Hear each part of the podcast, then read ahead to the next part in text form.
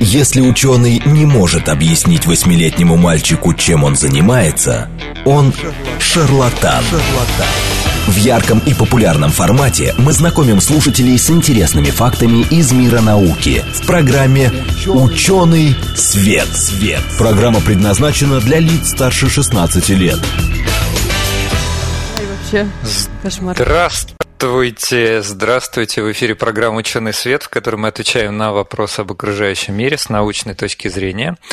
А у нас сегодня в гостях э, Михаил Лисаков, старший научный сотрудник Астрокосмического центра ФИАН, кандидат физико-математических наук. Михаил, здравствуйте. Добрый день. Ну, конечно, ведущие Андрей Бычков и Вера Грибанова, она же Павлова. Вера, привет. Привет, Андрей. Всем добрый день, здравствуйте. Хорошей субботы. Да, значит, э, смотрите, в прошлый раз мы договорились, э, мы закончили на практических применениях э, радиоастрономии. То есть да. обычно кажется, что вот фундаментальная наука, она занимается исследованием каких-то таких абстрактных явлений, не имеющих никакого практического применения. А как говорится, что же для народного хозяйства? Оказывается, у тех технологий, которые используются в радиоастрономии, и тех открытий, которые были сделаны, а, есть довольно большая, я бы даже сказал, огромная практическая польза. Вот об этом мы сегодня поговорим.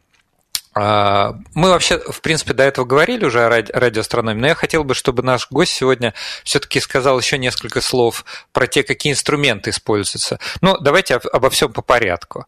А, давайте. Мы причем да. давно делали, очень давно да, делали передачу да, да, про да, да, радиоастрономию. Надо, да, вот, например, надо Михаил воскресить. перед эфиром сказал, что микроволновки и радары это, это про радиоастрономию. Михаил, расскажите подробнее. Ну, да, мне надо было расширить как-то горизонт горизонты того, о чем я э, могу рассказать. И радиоастрономия, она ведь появилась э, не просто так.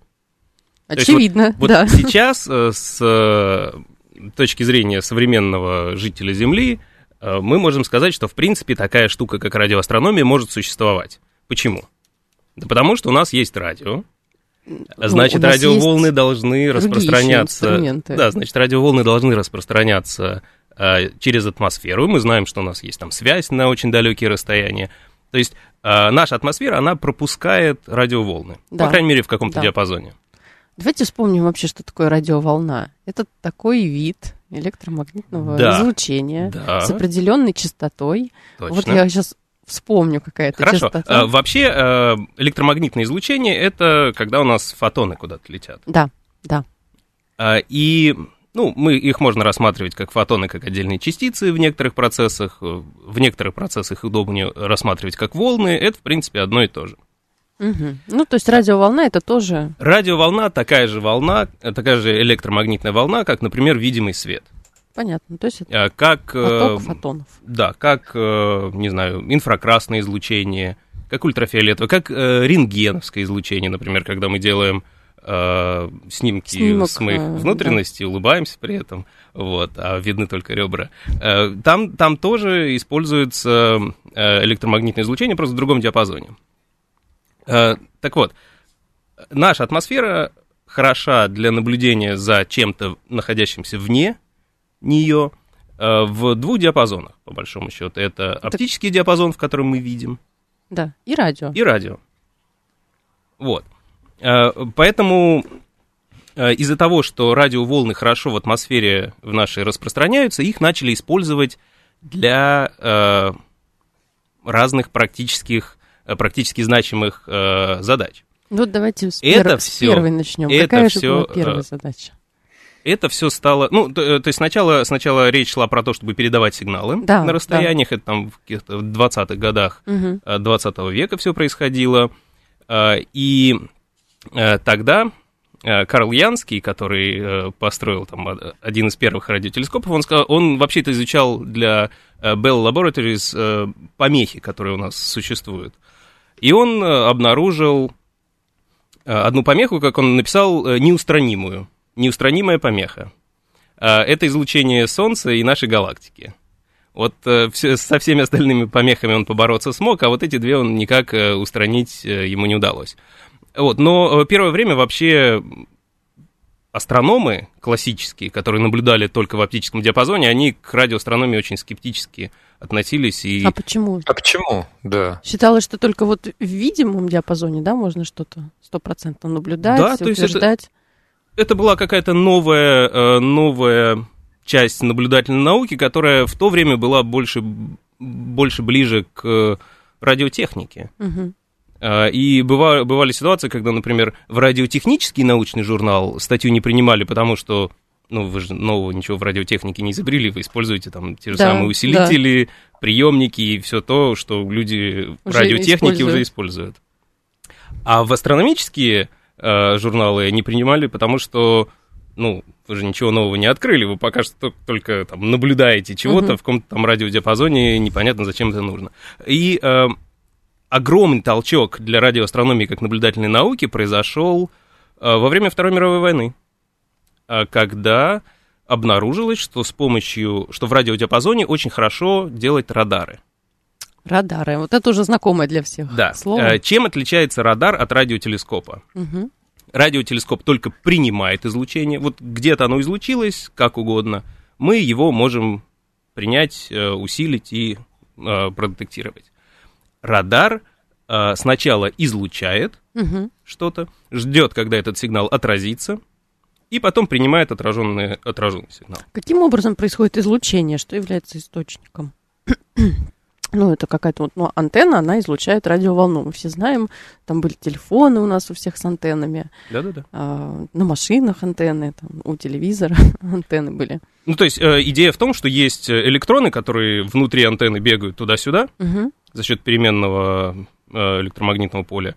Э, и когда у заряженной частицы, когда заряженная частица движется с ускорением, она излучает. Ну, угу. это как бы физика так работает. То есть включаем антенну, она начинает излучать. Да, да, да. То же, то же самое и наоборот. Если э, уже летит какая-то волна, она разгоняет электроны туда-сюда, э, мы э, детектируем, как они там движутся в нашем куске металла э, в, в антенне. Э, и э, потом, и потом это все можем записать. преобразовываем в какой-то понятный да? сигнал. Да, да, да.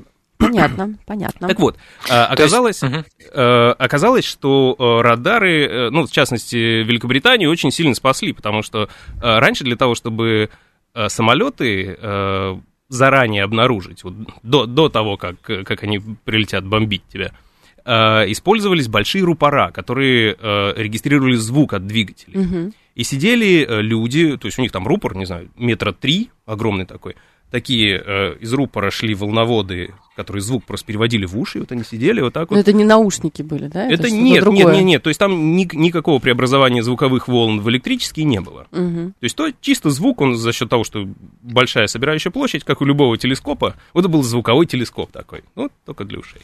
А в Ленинграде во время блокады то же самое использовалось, и а, там использовали слепых людей для того, чтобы наблюдать, потому что ну, у них а, как бы более слух чувствительный лучше, слух, да. Угу. Они могли там за многие километры определять, что там самолет летит. А у э, Великобритании не было своих запасов нефти, они не могли постоянно держать у себя самолеты в воздухе, которые могли бы отражать такие налеты. Поэтому им очень важно было, и тогда для них это было большим спасением. Радар. Радары, да.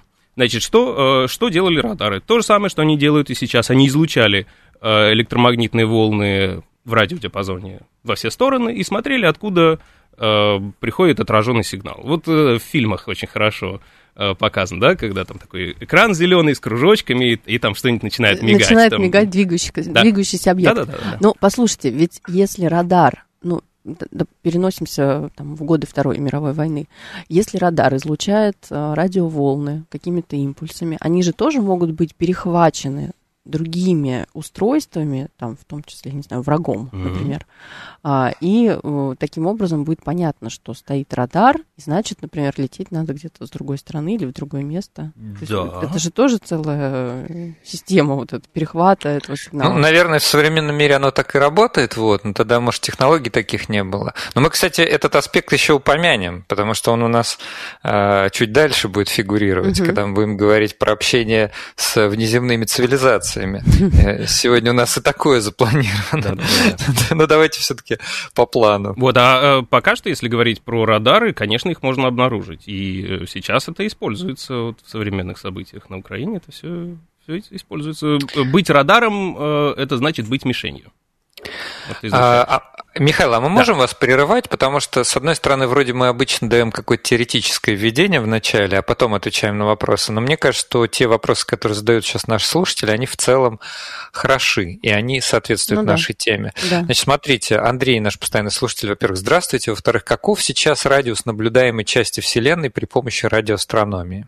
Такой вопрос.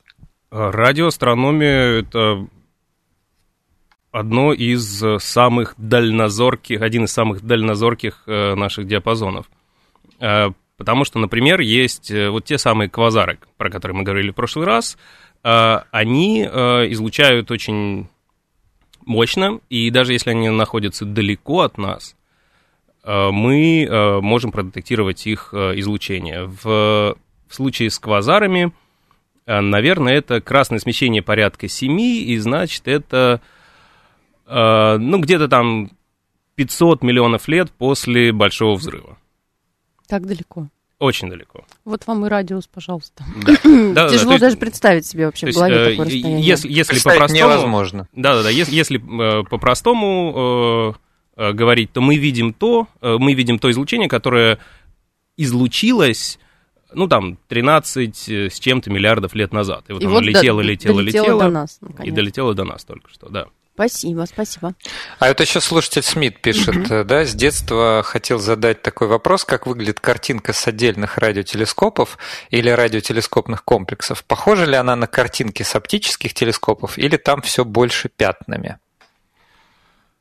А если говорить про одиночный радиотелескоп, то есть вот одну антенну, когда мы используем только вот один телескоп, так же, как мы делаем в оптике, угу.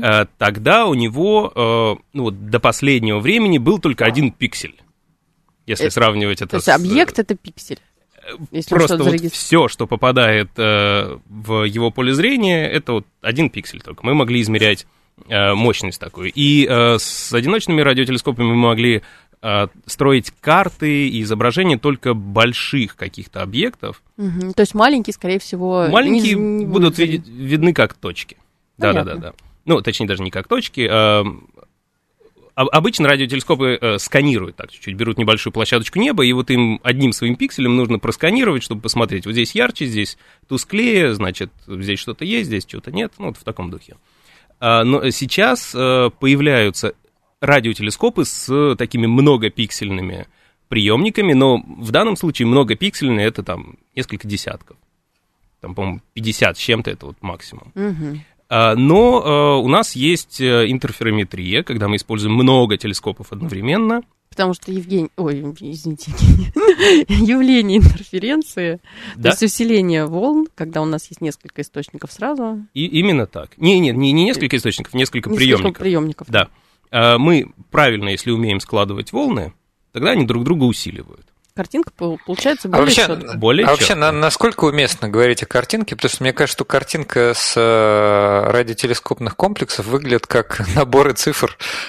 вот который просто потом можно визуализировать. А вот, э, да. Кстати, да, хороший вопрос. Это же мы, э, сейчас современные детекторы переводят, там, принимают сигнал, потом его переводят, но мы же это не сразу видим, как вот такая красивая, понятная картинка. Это же все равно набор базы данных каких-то цифр. Да, абсолютно, цифр. абсолютно. И а потом уже это все еще если раз мы... интерпретируют. Да-да-да, если мы говорим про интерферометры, это одна из самых э, сложных областей, математически нагруженных областей в плане обработки данных. Мне кажется, наш слушатель Антон Андреевич задал прекрасный вопрос. Я вообще считаю, что это здорово, когда вот открытие происходит прямо во время, во время программы. Он пишет, то есть за эти миллиарды лет, которые мы видим сейчас, все могло измениться, и то, что мы уже видим, а, не существует в реальном времени. Мы видим прошлое. Мне кажется, так и есть. Да, и... прошлое. Ну вот и... мы сколько передач ведем, мы вот поняли, что так и есть. Добро а, пожаловать. На самом деле, вся наблюдательная астрономия – это э, в некотором роде такая машина времени, только она может смотреть только в прошлое. В будущее не может, а в прошлое, пожалуйста. Причем чем дальше ваш объект, тем э, так больше сказать, времени прошло. Тем больше времени прошло, да, потому что мы-то как, фотоны, те самые, которые летят, что в ваш оптический телескоп, что в радиотелескоп, они летят со скоростью света, вот, а, соответственно, она конечна. Она очень большая, но она конечна. И поэтому, чем дольше он летел, тем, соответственно, ну, если расстояние большое, времени уже прошло солидно. И мы, собственно, собственно, даже расстояние в космосе измеряется в этих самых световых годах, да, сколько там световых лет, какое, какое количество, а, какое расстояние прошел свет, да, за, за э, фиксированное время. Да, Хорошо. абсолютно верно. Окей. А, кстати, на всякий случай напомню нашим другим, может быть, слушателям, мы в прямом эфире 8 925 4 восьмерки 94 8 или Телеграм говорит о МСК Бот. А, вот. Я хочу выступить тут в защиту, Андрей. Слушатель 92-й а, написал комментарий. Радиоастрономия, это если перевести на русский язык, видимо, это радио звезды. Наука билиберда какая-то. Не, ну, мне кажется, какой-то какой критический комментарий, вот, мы не вот поняли. Я, я, хочу, я хочу как раз прокомментировать. Мы только что сказали, что а, радиоастрономия – это наука, которая очень много анализирует тех сигналов, которые были приняты современным оборудованием, и фактически устанавливает а, те явления, процессы, описывает их, которые происходили – во Вселенной происходит сейчас, но мы всегда наблюдаем с некоторым отставанием по времени, в зависимости от того, как далеко объект да, находится от нас.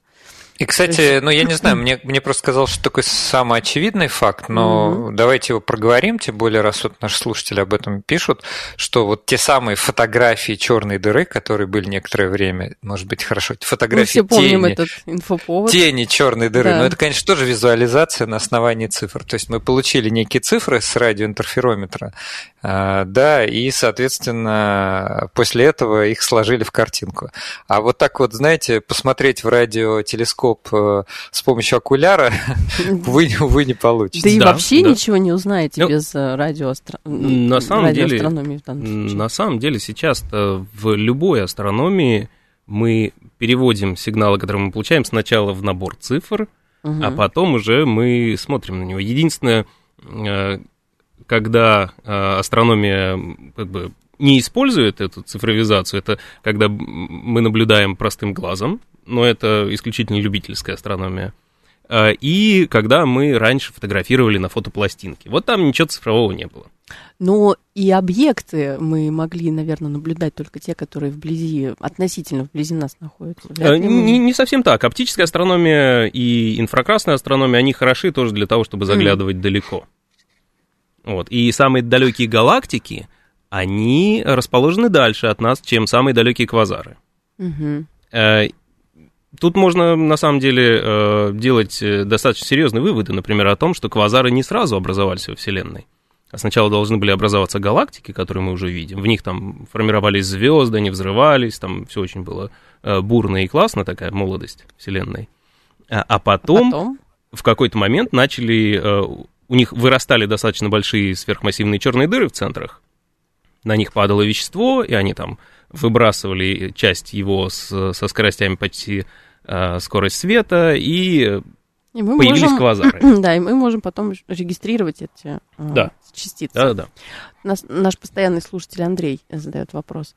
А какие самые выдающиеся открытия были совершены в последнее время при помощи радиоастрономии? Ну, э, мы немного касались этого в прошлый раз, но вот э, самые крутые за последнее время я бы назвал, наверное, три. Это э, самое свежее, это гравитационно-волновой шум, угу. который мы на самом деле э, обнаружили не с помощью гравитационно-волновых интерферометров, а с помощью радиотелескопов, наблюдая за пульсарами. Э, следующее, несколько лет назад было, это обнаружение, э, не обнаружение, а построение изображения тени черной дыры. Мы сделали это для двух Сегодня объектов. упомянули уже. Да, для центра нашей галактики и для гигантской галактики М87 угу. созвездие Дева. А до этого, ну, наверное, порядок там 10-15 лет, обнаружили совершенно непонятные быстрые радиовсплески. Очень Это короткие сигналы, такое? очень короткие сигналы, которые э, сначала, ну, как часто бывает, э, приписывали э, каким-то внеземным цивилизациям, э, обнаружили их в архивных данных.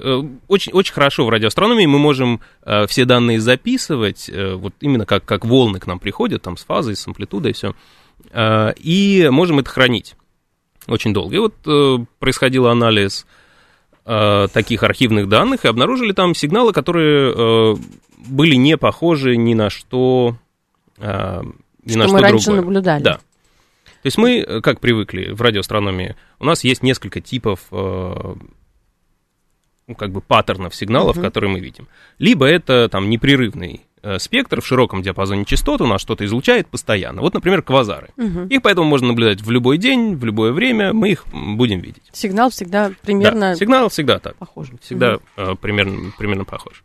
А есть пульсары, которые дают нам такие вот э, периодические импульсы. Михаил, да. вот здесь прервемся да. на пульсарах. При, да. Придется на у нас. Да, срочный перерыв. Заслушались новости. Заслушались, да, у нас сейчас перерыв на новости, а потом вернемся к этой теме. В ярком и популярном формате мы знакомим слушателей с интересными фактами из мира науки в программе «Ученый свет». свет. Здравствуйте, в эфире программа «Ученый свет», в которой мы отвечаем на вопросы об окружающем мире с научной точки зрения. Меня зовут Андрей Бычков, я автор ведущей этой программы. Со мной в студии Вера Павлова. Вера, привет. Привет, Андрей. Всем добрый день еще раз. У нас в гостях Михаил Лисаков, старший научный сотрудник Астрокосмического центра ФИАН и кандидат физико-математических наук. Здравствуйте, Михаил, еще раз. И снова здравствуйте. Да, а мы прервали Михаила грубо, вероломно на середине. Ну, к сожалению, надо было идти на новости. Да. да, на самом деле такие интересные вопросы приходят сегодня. Я бы сказал, прям... А мы должны да... продолжить, продолжить. Мы да, же прервали. Да, да, да, да, ну хорошо, давайте продолжим, а потом подключим вот наших мы говорили про сигнал, что да. Э, люди уже знают, какой тип сигнала примерно чему соответствует. Мы сказали, что есть сигнал от квазаров, и остановились на пульсарах. Да. А, у квазара и... непрерывный сигнал, у пульсара тоже не прерывистый. Прерывистый, да, да, он, он а поэтому просто, он и, просто вот по, поэтому и называется, наверное, пульсар. пульсар да, да, да. Э, раньше просто не знали, э, с чем связано, сейчас знают, что это там нейтронные звезды, очень маленькие, там э, порядка 10 километров, там 10, 15, 20 километров в диаметре. Диаметр? Да. Такие маленькие? Да, да, да. Сейчас да, даже да. я удивилась. При этом, при этом масса у них ну, больше, чем масса Солнца. Угу. То есть, если такую Настолько штуку... большая плотность вообще вещества. Да, если внутри. такую штуку поместить вместо Солнца в центр Солнечной системы, у нас будет холодно, конечно, но мы также будем вращаться со всеми планетами вместе вокруг. Нет, вот такой гравитационное взаимодействие да? не да. Да, да. Так вот, э, пульсары нам дают э, космические часы, угу. потому что их импульсы э, очень строго периодичные. Космические часы что это? Это какое-то устройство, прибор? Что да, это? Ну, ну это как, как, не знаю, сигналы точного времени. Пик, пик, То есть мы пик, по этим, по этим часто. сигналам мы можем а, делать, ну это как эталон времени для наших да, часов, да. правильно? То есть да, можем да, да, сверяться. А где вот. такие часы можно увидеть? А, значит, сейчас, сейчас, по-моему, есть две а, обсерватории, которые а, сверяют свое время по пульсарным часам. Ну, то есть вот по сигналам от многих пульсаров. Угу. Но оказалось, что мы, люди, мы круче, чем природа. И мы научились свои часы на Земле делать, которые там, примерно в 10 тысяч раз более точные, чем, а, чем пульсар. Ну что это? Это время распада? Как? Что а, это? Да, да, да, это, это там какие, какие-то... Селекционный счетчик, что мне сегодня с произношением?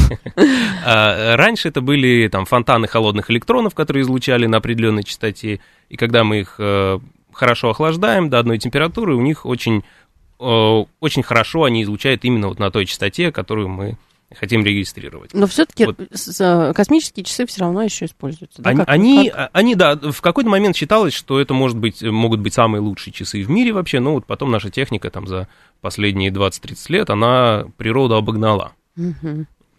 Вот. А есть, э, пульс, есть, значит, пульсары, есть квазары, по которым мы строим нашу систему координат. Вот. Вот. И это то, что, Вера, вы сегодня использовали, когда э, ехали когда на эфир. Когда смотрели там на Яндекс, Google там чего-то карты. Конечно, да, конечно. и э, смотрели, где вы находитесь в данный момент. А как именно это связано с координатами? А дело в том, что для того, чтобы определять э, ваши координаты, э, координаты, точнее, вот того приемничка, который у вас там в телефоне или в, или в навигаторе есть, а, относительно сети спутников, GPS или GLONASS, которые летают вокруг Земли, а, нужно очень точно знать, э, например, как Земля вращается. Угу. Потому что если она успела там, за какой-то короткий промежуток времени повернуться больше, чем вы рассчитывали, значит, ваше положение будет определено неточно. Э, для того, чтобы параметры вращения Земли очень хорошо измерять, есть сеть телескопов на Земле, это именно радиотелескоп, они наблюдают как раз далекие квазары. И, грубо говоря, если вы знаете, что у вас есть какая-то точка на небе, которая никуда не должна перемещаться, и вы смотрите на нее там, постоянно, и смотрите, э, и телескоп на нее не наводите, а просто ждете, когда Земля провернется, и вы опять за счет вращения Земли туда же будете смотреть. А, и вы смотрите, у вас сигнал был там в 0 часов 0 минут э, одних суток, и потом он там через 23 часа, там 56 минут и сколько-то секунд. Примерно там. Да, это можно делать очень точно. Угу. Это можно делать очень точно, и за счет этого знать, как э, наша Земля вращается. Угу. А это помогает, э, ну, в смысле, это все используется как часть системы. Ну, это вообще по, во всем сейчас сложно себе представить. Да. Сложно себе представить, что мы не пользуемся картами, мы не пользуемся навигацией в нашем телефоне. Мы не, ну, это, это только мы, да, Wi-Fi. Плюс у нас есть еще транспорт, ну, как бы не личный, а есть большой пассажирский, плюс есть перевозки там, торговые, да, грузоперевозки. Это же очень важно при построении любых маршрутов, передвижении, вообще вся логистика.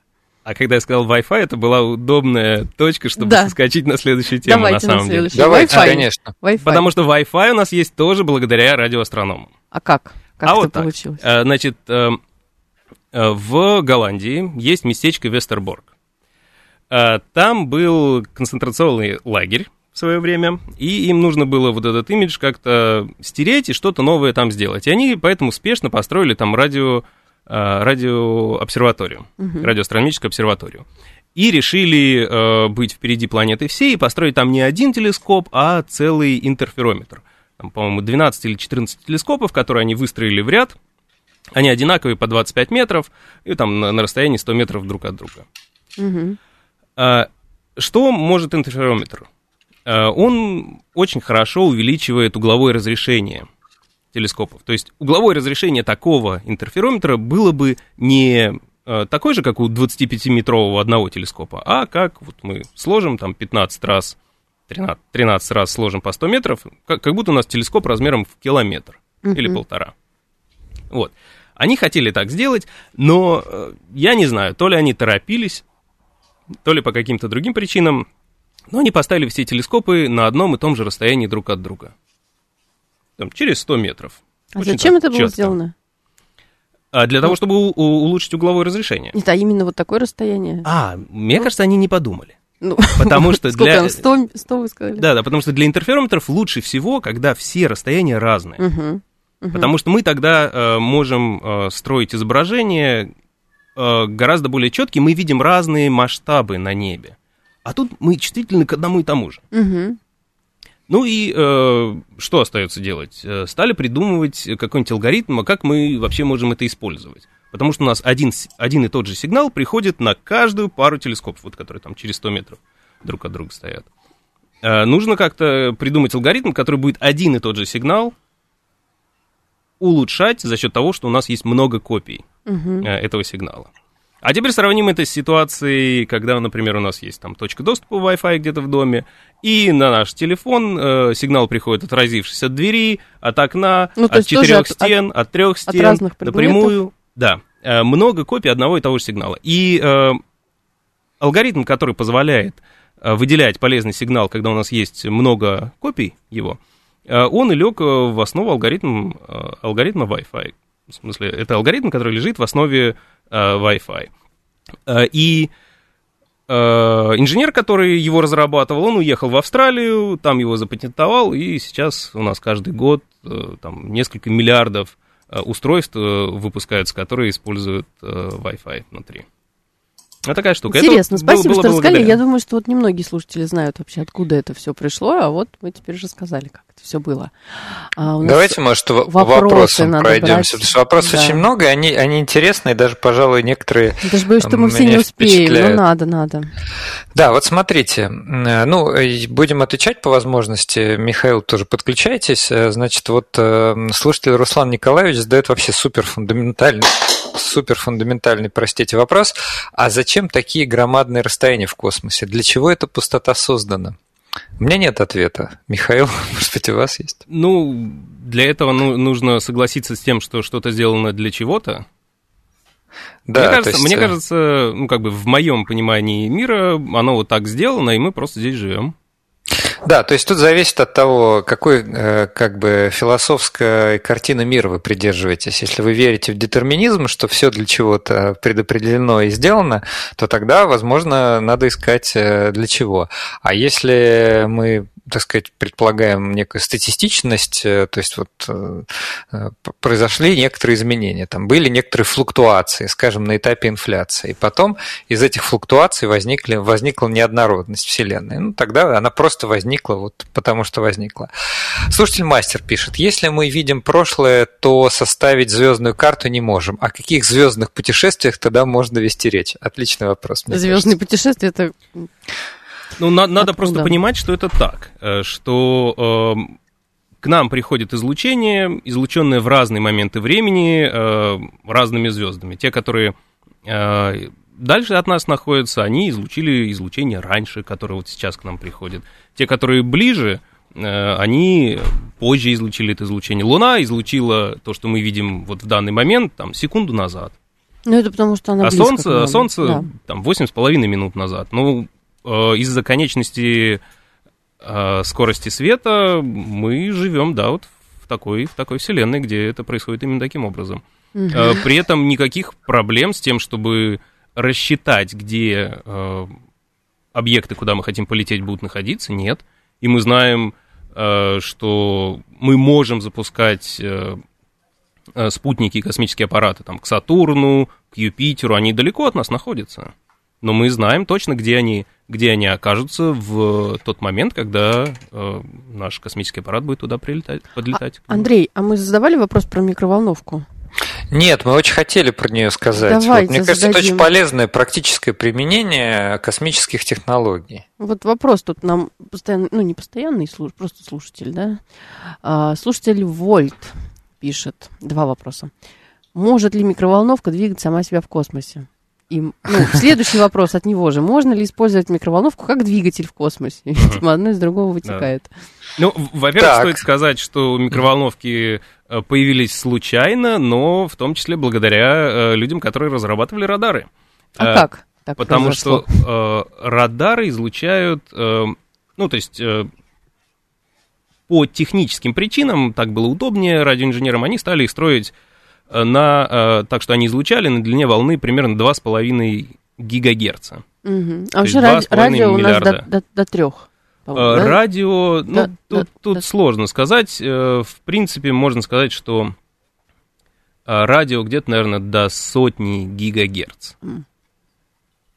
Вот. А дальше уже это там называют там субмиллиметровый диапазон Понятно. или что-нибудь такое. А, два с половиной, вы сказали. Так вот, да, два с половиной. Это то же самое, что, например, у нас э, Wi-Fi наш тоже примерно в том же диапазоне.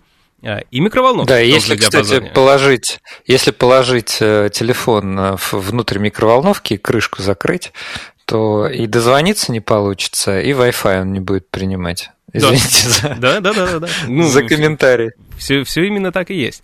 А, и э, один из инженеров, который э, разрабатывал мощные излучатели для радаров, заметил, что, ну, там, как бы, это же все история, это же такие слухи. Кто-то кто говорит, что, значит, у него там шоколадка где-то растаяла, кто-то говорит, что у него бутерброд нагрелся, который на этом эм, магнитроне лежал угу. где-то рядом. В общем, он понял, что есть какое-то взаимодействие между нашими там, Эм, между пищей, между какими-то ну, предметами. Ну, да, какими-то да, веществами и, и, и вот этим магнитометром. И магнитроном, да-да-да. Э, очень быстро, это после войны очень быстро запатентовали, где-то там, наверное, году в 46-м, э, и уже через 15 лет появились серийные микроволновые печи, которые использовали э, излучение на этой частоте для того, чтобы пищу нагревать. Ну, там идея, в общем, Потом это все изучили, как это происходит. Идея в том, что просто а, в вот в этом излучении молекулы начинают дрожать, соответственно, с, там, частотой этого излучения очень быстро. Они расталкивают друг друга и за счет этого нагреваются. Ну и, собственно, вот так вот у нас пища и нагревается в микроволновке. А, давайте тогда еще поотвечаем на вопрос слушателей, потому что, мне кажется, они очень хотят с нами пообщаться сегодня. Это здорово. Ну вот. А, значит, э, вот слушатель-мастер, просто э, у нас э, часто цель наших программ именно поговорить о какой-то мифологии вокруг науки, потому что мифов развенчать много. их, развенчать. Да, вот. А мне кажется, даже то, что мы сегодня обсуждаем, из этого следует ответы на очень многие ваши вопросы. Вот, например, смотрите, слушатель-мастер спрашивает, как влияет влияет радиотелескоп на экологию вокруг него? Много ли лысых э, ребят в округе? Вот обратите Начинается. внимание, в первой части мы сравнивали радар и радиотелескоп и говорили, что радиотелескоп это как антенна вашего телевизора или радиоприемника. Он только принимает сигнал, но он ничего не отправляет э, в другую сторону. Ну да. Да? Поэтому ну, лысых да. ровно столько же, сколько и во, все, во всех остальных округах. Да, никак не влияет никак, на экологию. Никак. Э, но эм, иногда можно такие мифы использовать э, в положительном ключе. Это как? Э, это, это абсолютно правильно, Андрей, что вы говорите. Э, как бы то, что обычный человек, который идет, сколько на него радио, ну, в смысле, излучение в радиодиапазоне прилетает из космоса, столько же прилетает и на телескоп, ну, просто телескоп больше по размеру. Есть впущена Пущинская радиоастрономическая обсерватория. Так. И вот в 90-е годы, когда там Э, да, в 90-е годы э, так случалось у них, что у них э, часто воровали кабель.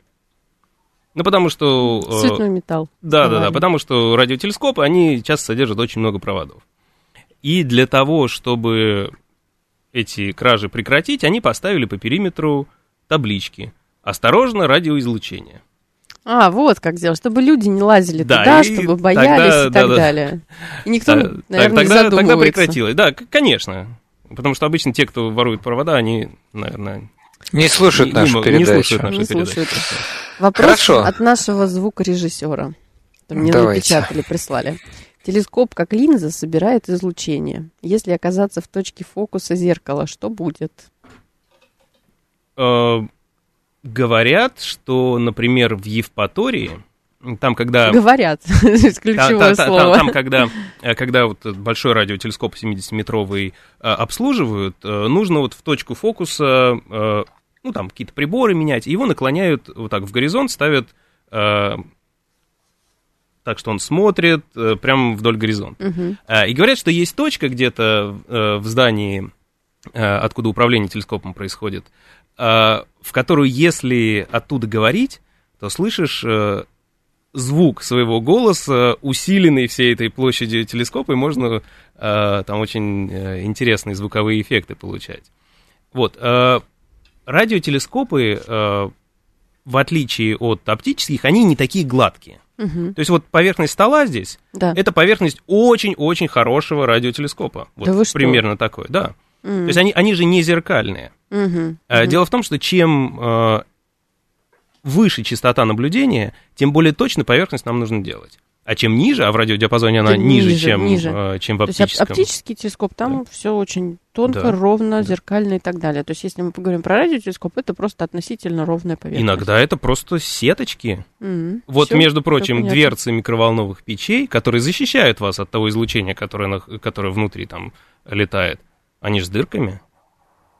Через эти дырки радиоволны не, не могут э, пробиться. Там, наверное, клетка Фарадея. Ну, что-то вроде того, но э, идея-то, как бы самое удивительное здесь в том, что мы можем через нее видеть, она для нас прозрачная, там дырочки есть, мы видим, что внутри находится. Что готовится, да. Да, но радиоволны э, через не эти проходит. дырочки не могут пройти, да, потому что у них длина волны больше. Пример, кстати, хороший. А, давайте еще. А, значит, слушатель Константин пишет два, две реплики. А, первое – это все недоказуемо. Второе – что в головах у слушателей. Ну, может быть, это уже такая внутренняя переписка, но мне все-таки хотелось прокомментировать насчет вот недоказуемо. Мне кажется, это очень тоже интересный момент. Даже если вы имели что-то в виду другое, вот, то я скажу, что как раз вот э, есть э, общепринятые да, э, критерии научности знаний, и один из ну, таких популярных критериев, который используется, это критерий фальсифицируемости как раз Карла Поппера. Вот. Ну, по крайней мере, это проходит, мне кажется, в университетах на, в курсе философии. Вот. И как раз э, к вопросу доказуемости, недоказуемости очень часто как раз то, что мы можем э, что-то считать недоказуемым, это, как это не парадоксально, это, это именно и позволяет нам говорить о научности этого знания. Вот. Э, то есть, может быть, если оно сейчас недоказуемо или сейчас не наблюдаемо, вот, то, возможно, оно будет наблюдаемо или доказуемо чуть позже. Ну, хорошо, это отдельная тема, я что-то сам немножко ушел в философию. Значит, так, так, так, так, так, так, так. Слушатель недобрый пишет, есть точка зрения, что Вселенная погибла но из-за больших расстояний мы об этом еще не знаем, и поэтому нет контакта с инопланетянами. Такое возможно? Ну, если мы живем, значит, Вселенная еще не погибла, потому что Вселенная это все, включая да, нас. Она непрерывно. Да. да. А, вот, а насчет инопланетян, э, и тут опять, ну, ну опять излюбленный вопрос наших Наш слушателей. Пункт, да. Да, на, на самом деле мы возвращаемся к радиоастрономии опять. Давайте вернемся. Ну, а, скажите вот. Более того, и, и к радарам, и к классическим радиотелескопам. Так. А, ну, давайте про радары немного. Угу. А, нам важно понимать, что вокруг Земли летает. Потому что бывают э, опасные большие камни, которые могут в нас врезаться, и, ну, по крайней мере, лучше знать о том, что такое событие может произойти, э, и как-то попробовать подготовиться, чем не знать вовсе. И поэтому мы наблюдаем э, в оптическом диапазоне все, то есть просто с помощью обычных телескопов мы смотрим, есть ли какие-то там движущиеся точки среди более-менее неподвижных звезд. Угу. Но это как на картинке. По картинке вы можете сказать, далеко от вас объект находится или нет? Ну, по картинке нет, нет конечно. Нужна конечно, особенно если вы не знаете да, размеров. да. Да. А вот радары э, позволяют э, нам э, измерить расстояние и скорости угу, до этих угу. объектов. Э, точно так же, как это делается там с самолетами или там, подводными лодками, мы посылаем сигнал в космос, он отражается от астероида и прилетает Понимаю. к нам обратно. Угу. Вот. Так мы, так мы измеряем расстояние по задержке сигнала, то есть мы знаем, сколько, когда мы излучили сигнал, как, через сколько он, через сколько он вернулся. А, и а, по эффекту Доплера, по смещению частоты, мы знаем, какая скорость этого объекта в нашем направлении. Таким образом, а, используя одновременно и наблюдение в оптическом диапазоне, где мы знаем его координаты на небе, и радарные измерения, мы знаем орбиты таких объектов очень хорошо. И вот все Э, предсказания, которые делаются, вот там какой-то объект с такой-то вероятностью пролетит на таком-то расстоянии от Земли. Вот они делаются в том числе э, благодаря и радарам. Да. Угу. Но э, представьте себе э, темный лес. Так. Вам ну, вы не знаете, что там вокруг находится, и вы с фонариком светите и пытаетесь э, понять, дорогу, что вокруг допустим. нас. Вас видно при этом? Ну, смотря кому. Снаружи, снаружи кому-то. То есть, Очевидно, все-таки заметно. Ну, заметно, конечно. Конечно, конечно. Поэтому, когда мы начинаем радарами светить вокруг себя, а мы становимся, вот как Земля вся, становится очень заметна из космоса. Ну, конечно. То есть миллион сигналов посылается ежеминутно. Да. да. Поэтому, как бы исходя из э, той идеи, что мы-то так сделали, а мы думаем, а может быть, если есть какие-то внеземные цивилизации где-то далеко, может быть, они тоже так сделали, может быть, они тоже сканируют пространство вокруг ну, себя. Гипотезу такую, допустим. Да. Поставили. Поэтому мы сейчас э, пытаемся в радиодиапазоне искать сигналы э, от э, откуда-то из, из других Давайте мест. Давайте так да? ответим. Мы, в принципе, ищем любые сигналы и пытаемся объяснить, с чем они связаны. То есть вы уже сказали там про разные типы сигналов, прерывные, непрерывные и так далее. Какой-то нам очень важен и полезен, какой-то менее, но мы там информацию пытаемся узнать и так далее. То есть мы, в принципе, ищем какие-то сигналы, а уже потом пытаемся понять, а с чем они да, связаны. Как да, правило, да, у да. человечества неплохо это получается. Понять, с чем этот сигнал связан. В общем, да, пока что, пока что нет э, ни одного сигнала, про который мы бы не знали э, и не было у нас вообще никаких теорий, как, э, как он мог естественным образом образоваться. Угу. Слушайте, у нас буквально минута до конца, но мне кажется, еще важный вопрос Лены, хотя я очень благодарен нашим слушателям, они сегодня очень активны и много чего спрашивают, вот, но просто мне кажется, с точки зрения именно радио, не радиоастрономии, вообще в принципе астрономии, она пишет, добрый день, скажите, а как померить расстояние, отличить, какая звезда ближе, какая дальше?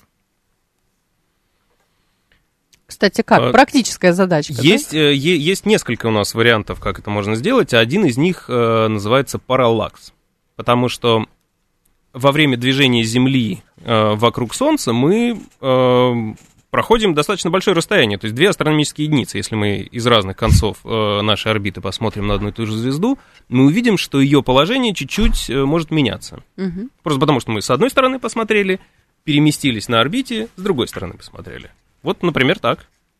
Спасибо. Да, то есть по так. косвенным некоторым признакам вообще... Не, э, очень прямой, очень прямой. Ну, хорошо, да, тогда не, не, не, буду, не буду спорить. Слушайте, мне кажется, надо, к сожалению, нас, нам завершать нас, нас эфир. Да, я хочу поблагодарить Михаила. Мне кажется, очень интересная получилась передача. Ну, по крайней мере, мы ответили на многие вопросы слушателей. Вот. Я считаю, что если человек э, какие-то имеет неправильные представления, но интересуется, это очень здорово. Вот, поэтому задавайте даже самые вопросы, которые вам кажутся, может быть, порой глупыми. А в гостях был Михаил Лисаков, старший научный сотрудник Астрокосмического центра ФИАН, кандидат физико-математических наук. Услышимся в следующую в субботу. Всем спасибо. Всем пока, всем спасибо. Пока. Всего хорошего, спасибо.